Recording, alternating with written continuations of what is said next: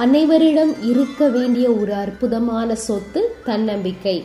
பாம்பன் நேசக்கரங்கள் அறக்கட்டளையின் கடல் ஓசை எஃப்எம் தொண்ணூறு புள்ளி நான்கு நேர்கள் அனைவருக்கும் வணக்கம் சொல்வது நான் உங்கள் ஆர்ஜே மது. இரண்டாயிரம் வருஷத்துக்கு முன்னாடி கிரேக்க தேசத்தை ஆண்ட மாவீரர் அலெக்சாண்டரை பத்தி தான் இந்த விஷயம். அதாவது அவர் இந்தியாவை நோக்கி போருக்கு புறப்படுறதுக்கு முன்னாடி தன்னோட போர் வீரர்களுக்கு அவங்களுடைய குடும்பங்கள்லாம் கஷ்டப்படக்கூடாது அப்படிங்கிறதுக்காக தன்னோட நாட்டு கஜானால இருந்து எல்லாத்தையும் அவங்களுக்கு தேவையான எல்லாத்தையும் நிறைவு செய்யற வகையில எல்லாத்தையும் பிரிச்சு கொடுத்தாராம். அப்போ அலெக்சாண்டருடைய நண்பர் பெர்டிக்கஸ் அப்படின்னு சொல்லக்கூடியவர். இப்படி எல்லாத்தையும் கொடுத்துட்டீங்களே உங்களுக்குன்னு ஏதாவது வேண்டாமா அப்படின்னு கேட்டப்போ அவர் சொன்னாரா எனக்கு நம்பிக்கை இருக்கு. என் மேல நம்பிக்கை இருக்கு எனக்குள்ள தன்னம்பிக்கை இருக்கு. அது போதும் அப்படின்னு சொல்லிட்டு சந்தோஷமா போருக்கு கிளம்புனாராம் மாவீரர் அலெக்சாண்டர். இந்த நாளுக்கான திருக்குறள். உறவரினும் செய்க துணிவாற்றி இன்பம் பயக்கும் வினை. துன்பம் உறவரினும் செய்க துணிவாற்றி இன்பம் பயக்கும் வினை. இந்த குரலுக்கான பொருள் முதற்கண் மெய் முயற்சியால் தனக்கு மிகுந்த துன்பம் வந்தாலும் அதை கண்டு தளராமல் முடிவில் இன்பம் பயக்கும் தொழிலினை திடமாக செய்தல் வேண்டும். ஒரு நாட்டில் ஒரு வயசான பாட்டியம்மா யாரோட துணையும் இல்லாமல் அந்த ஊரோட எல்லையில் தனக்குன்னு ஒரு குடிசையை அமைச்சிக்கிட்டு அவங்க வந்து ராட்டையில் நூல் நூற்றுக்கிட்டே இருப்பாங்களாம்.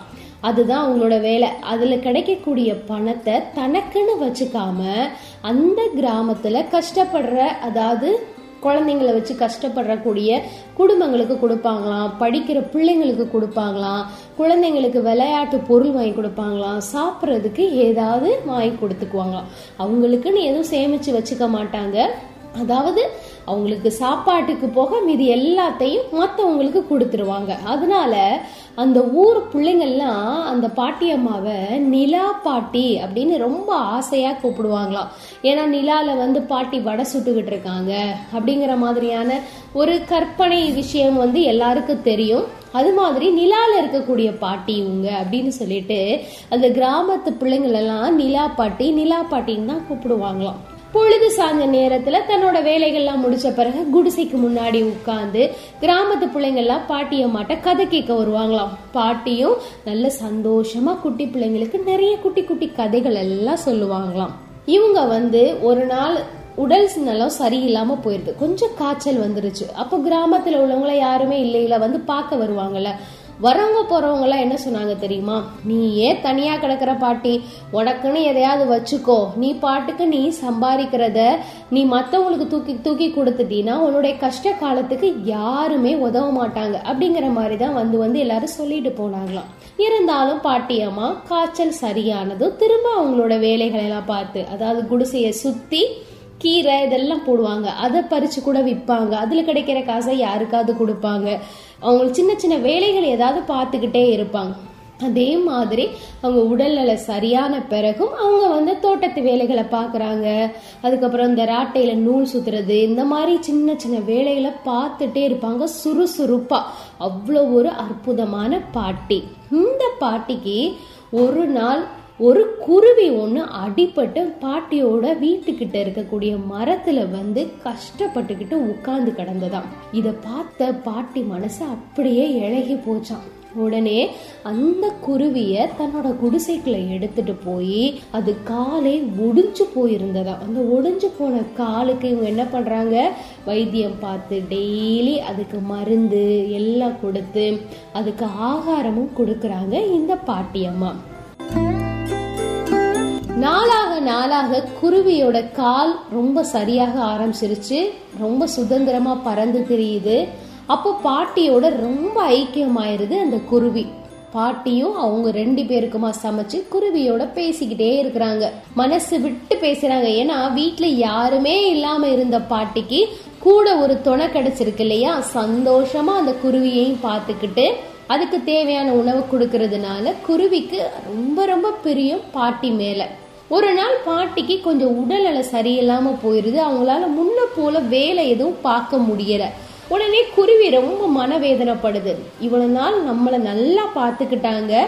இவங்களுக்கு நம்ம ஏதாவது செய்யணும் அப்படின்னு நினச்சிக்கிட்டு இந்த குருவி வெளியில பறந்து போகுது. போனது கொஞ்ச நேரத்துல வாயில ஒரு தங்க காசை கொண்டுகிட்டு வருது. தங்க காசை கொண்டு வந்து பாட்டி கிட்ட கொடுக்குது. கொடுத்த உடனே பாட்டிக்கு பயங்கர ஆச்சரியம். இந்த தங்க காசு எப்படி இதுக்கு கிடைச்சது அப்படின்னு சொல்லவும் அதுக்கிட்ட கேட்குறாங்க இந்த குருவி கிட்ட இந்த காசு உனக்கு எப்படி கிடைச்சது அப்படின்னு சொல்லவும் அந்த குருவி அமைதியாகவே இருக்குது. உடனே பாட்டிக்கு அதை எடுத்து பயன்படுத்திக்காதா தனக்கு பயன்படுத்திக்க அவங்களுக்கு முழுசாக விருப்பமே இல்லை. உடனே அவங்க என்ன பண்ணாங்க தெரியுமா? அந்த நாட்டோட ராஜாவும் சரியான கொடை வள்ளல் மக்களுக்கு அள்ளி அள்ளி கொடுப்பார். எப்பவும் அன்னதானம் நடந்துக்கிட்டே இருக்கும். அவரோட நாட்டில் இருக்கக்கூடிய கோவில்களில் முன்னாடி ஒரு உண்டியல் ஒன்று வச்சுருப்பார். அந்த உண்டியலில் எதுக்காகன்னா மக்கள் வந்து அவங்களுடைய மனசுக்கு விருப்பமான உதவிகளை செய்யலாம். அது அன்னதானத்துக்கு பயன்படும் அப்படிங்கிற மாதிரி அந்த உண்டியலில் எழுதியிருக்கும். உடனே பாட்டிக்கு அந்த உண்டியல் ஞாபகம் வருது. இந்த தங்க காசை வச்சு நம்ம என்ன செய்ய போகிறோம் அப்படின்னு சொல்லிட்டு அந்த கோவிலுக்கு போய் அந்த உண்டியலில் தங்க காசை போட்டுட்டு வந்துடுறாங்க. ஆனா இந்த குருவி எப்பவும் போல வெளியே பறந்து போகும். கொஞ்ச நேரத்துல வாயில தங்க காசோட வரும். பாட்டி அதை வாங்கி கொண்டு போய் கோயில் உண்டியல்ல போட்டுருவாங்க. வாரம் ஒரு முறை அந்த உண்டியல் ராஜா முன்னாடி தான் திறக்கப்படும். அப்போ ராஜா முன்னாடி திறக்கப்பட்டப்போ உள்ள வந்து கொஞ்சம் கொஞ்சம் காசு கிடக்கும். ஆனா இந்த வாரம் முழுசும் அதுல தங்க காசு யாரோ போட்டிருக்காங்க அப்படிங்கிற செய்தி ராஜா காதுக்கு போகுது. ராஜாவும் அந்த உண்டியலை பாக்குறாரு அவருக்கு பயங்கர ஆச்சரியம். இதை யாரு கொண்டு வந்து போடுறா அப்படிங்கிற மாதிரி அப்போ இந்த தங்க காசு போடுறது யாருன்னு கவனிங்கன்னு சொல்லி தன்னோட வீரர்களுக்கு அத கட்டளையா பிறப்பிக்கிறாரு. அதே மாதிரி மறுவாரமும் இந்த குருவி வெளியே பறந்து போயிட்டு தங்க காசோட வருது. இந்த தங்க காசை வாங்கிட்டு கொண்டு போய் பாட்டியம்மா அந்த உண்டியல்ல போடுறாங்க. இந்த செய்தி ராஜாவோட காதுக்கு போயாச்சு. உடனே ராஜா வந்து பாட்டிய கூப்பிட்டுட்டு வர சொல்றாங்க அரண்மனைக்கு. வீரர்கள் போய் பாட்டியம்மாவை கூட்டிட்டு வந்துடுறாங்க. அந்த பாட்டிய பத்தி விசாரிச்சப்போ கிராம மக்களா இருக்கட்டும் அவங்கள சுத்தி இருந்தவங்களா இருக்கட்டும் ரொம்ப நல்ல விதமா சொல்றாங்க. அப்போ அவங்கள பத்தி கேட்டப்போ ராஜாவுக்கு மனசு ரொம்ப பிடிச்சிருந்துச்சு. ஆனாலும் இந்த தங்க காசு எங்க இருந்து வந்துச்சு அப்படிங்கிற ஒரு விஷயத்த இவர் தெரிஞ்சுக்கணும்னு ஆசைப்படுறாரு. உடனே ராஜா கேக்குறாரு பாட்டி நீங்க டெய்லி கோயில் உண்டியல வந்து தங்க காசு போட்டிருக்கீங்க. அது எங்க இருந்து வந்த காசு? அது உங்களுடைய காசா? அப்படிங்கிற மாதிரி அவர் கேள்வி கேக்குறாரு. உடனே பாட்டி சொல்றாங்க அது என்னோட காசு கிடையாது. அதுக்கும் எனக்கும் எந்த சொந்தமும் கிடையாது பந்தமும் கிடையாது. நான் என் கூட ஒரு குருவியை வச்சிருக்கிறேன். அது ஒரு குறிப்பிட்ட காலத்துக்கு முன்னாடி என்கிட்ட வந்தது. அது என் கூட அன்பா வளர்ந்துகிட்டு இருக்கு. அதுதான் நான் உடல்நல சரியில்லாமல் போன பிறகு அது எங்கேயோ பறந்து போயிட்டு வர்றப்போ ஒரு காசு கொண்டு வருது. அது எனக்கு தேவையில்லை அப்படிங்கிறதுனால மற்றவங்களுடைய அன்னதானத்துக்கு பயன்படட்டும்னு நான் கொண்டு வந்து உண்டியல்ல போட்டுறேன் அப்படின்னு சொன்னாங்களாம் பாட்டியம்மா மன்னர்கிட்ட பாட்டி இப்படி சொன்னதும் உடனே மன்னர் வீரர்களை கூப்பிட்டு அந்த பறவையை நீங்கள் பின்தொடர்ந்து அது எங்கே போகுதுன்னு கண்டுபிடிங்கன்னு சொல்கிறாங்க அதே மாதிரி அந்த பறவை வெளியே பறந்து ஒரு குகையை நோக்கி போகுது. அந்த குகையில் ஒரு பொந்து மாதிரி இருக்குது அந்த பொந்துக்குள்ளே இந்த பறவை உள்ளே போயிட்டு வருது. வெளியில் வரப்போ வாயில் ஒரு தங்க காசு இருக்குது உடனே இதை வீரர்கள் போய் மன்னர்கிட்ட சொல்றாங்க. மன்னருக்கு அப்பதான் யோசனை வருது. தன்னோட அப்பா சொல்லி இருக்கிறாராம் தன்னோட தாத்தாவுக்கு தாத்தா நம்மளுடைய ராஜ சொத்தை ஏதோ ஒரு இடத்துல பதுக்கி வச்சிருக்கிறாரு அப்படின்னு சொல்லியிருக்காரு? ஆனா இது வரைக்கும் அது எங்க இருக்கு அப்படிங்கறது யாருக்கும் தெரியாதுன்னு சொல்லுவாராம். உடனே இந்த மன்னருக்கு யோசனை வருது ஒருவேளை ராஜ சொத்து அந்த குகைக்குள்ளதான் இருக்குதோ? அப்படின்னு சொல்லிட்டு அந்த குகையை இடிக்க சொல்றாங்க ஒரு பக்கமா அந்த பொந்து இருந்த பகுதியில. உள்ள பார்த்தா பானை பானையா தங்க காசு இருந்ததாம். அதாவது இந்த கதை சொல்லக்கூடிய விஷயம் என்ன? பாட்டி இடத்துலையா இருக்கட்டும் அந்த பறவை இடத்துலையா இருக்கட்டும் இல்ல மன்னர் இடத்துலையா இருந்து பார்த்தாலுமே மன்னர் தான் ஒரு ராஜாவா இருந்தாலும் தன்னோட நாட்டு மக்கள் பசியோட இருக்க கூடாதுங்கிறதுக்காக எப்பவும் அன்னதானத்தை நடத்திக்கிட்டு இருந்தார். ஆனா நிறைய பேர் விமர்சனம் பண்ணாங்க. இவர் நாட்டு கஜானாவையே சோற போட்டு அழிச்சிருவாரு போல. பாட்டியம்மா தன்னோட நிலையில இருந்தும் அதாவது தனக்கு யாருமே இல்லாதப்ப கூட தனக்கு வேணுங்கிறது போக மத்தவங்களுக்கு நிறைவா கொடுத்தாங்க.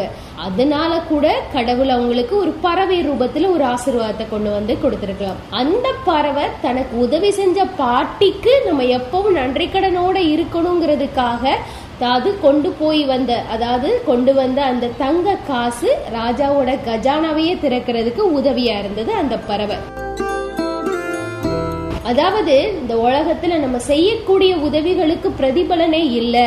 அதெல்லாம் மறந்துடுறாங்க அப்படின்னு சொல்லி நம்ம யோசிச்சுக்கிட்டு இருந்தோம்னு வச்சுக்கோங்களேன். நம்ம நினைக்காதப்போ கடவுள் நமக்கு சரியான நேரத்துல பெரிய உதவிகளை செய்ய அவர் காத்துட்டு இருக்கார் நிச்சயம் நமக்கும் செய்வார். அதனால நம்மளுடைய வாழ்நாள்ல நம்மளால முடிஞ்ச சின்ன சின்ன உதவிகளை மனசு கோணாம நிறைவோடு செய்வோம். மீண்டும் நாளை சந்திப்போம். நன்றி. வணக்கம். இது பாம்பன் நேசக்கரகளார கட்டளையின் கடல் ஓசை எஃப்எம் தொண்ணூறு புள்ளி நான்கு. அதிகாலை சுபவேளை நிகழ்ச்சி நிறைவுக்கு வந்தாச்சு. நான் உங்கள் ஆர்ஜே மது. நன்றி. வணக்கம்.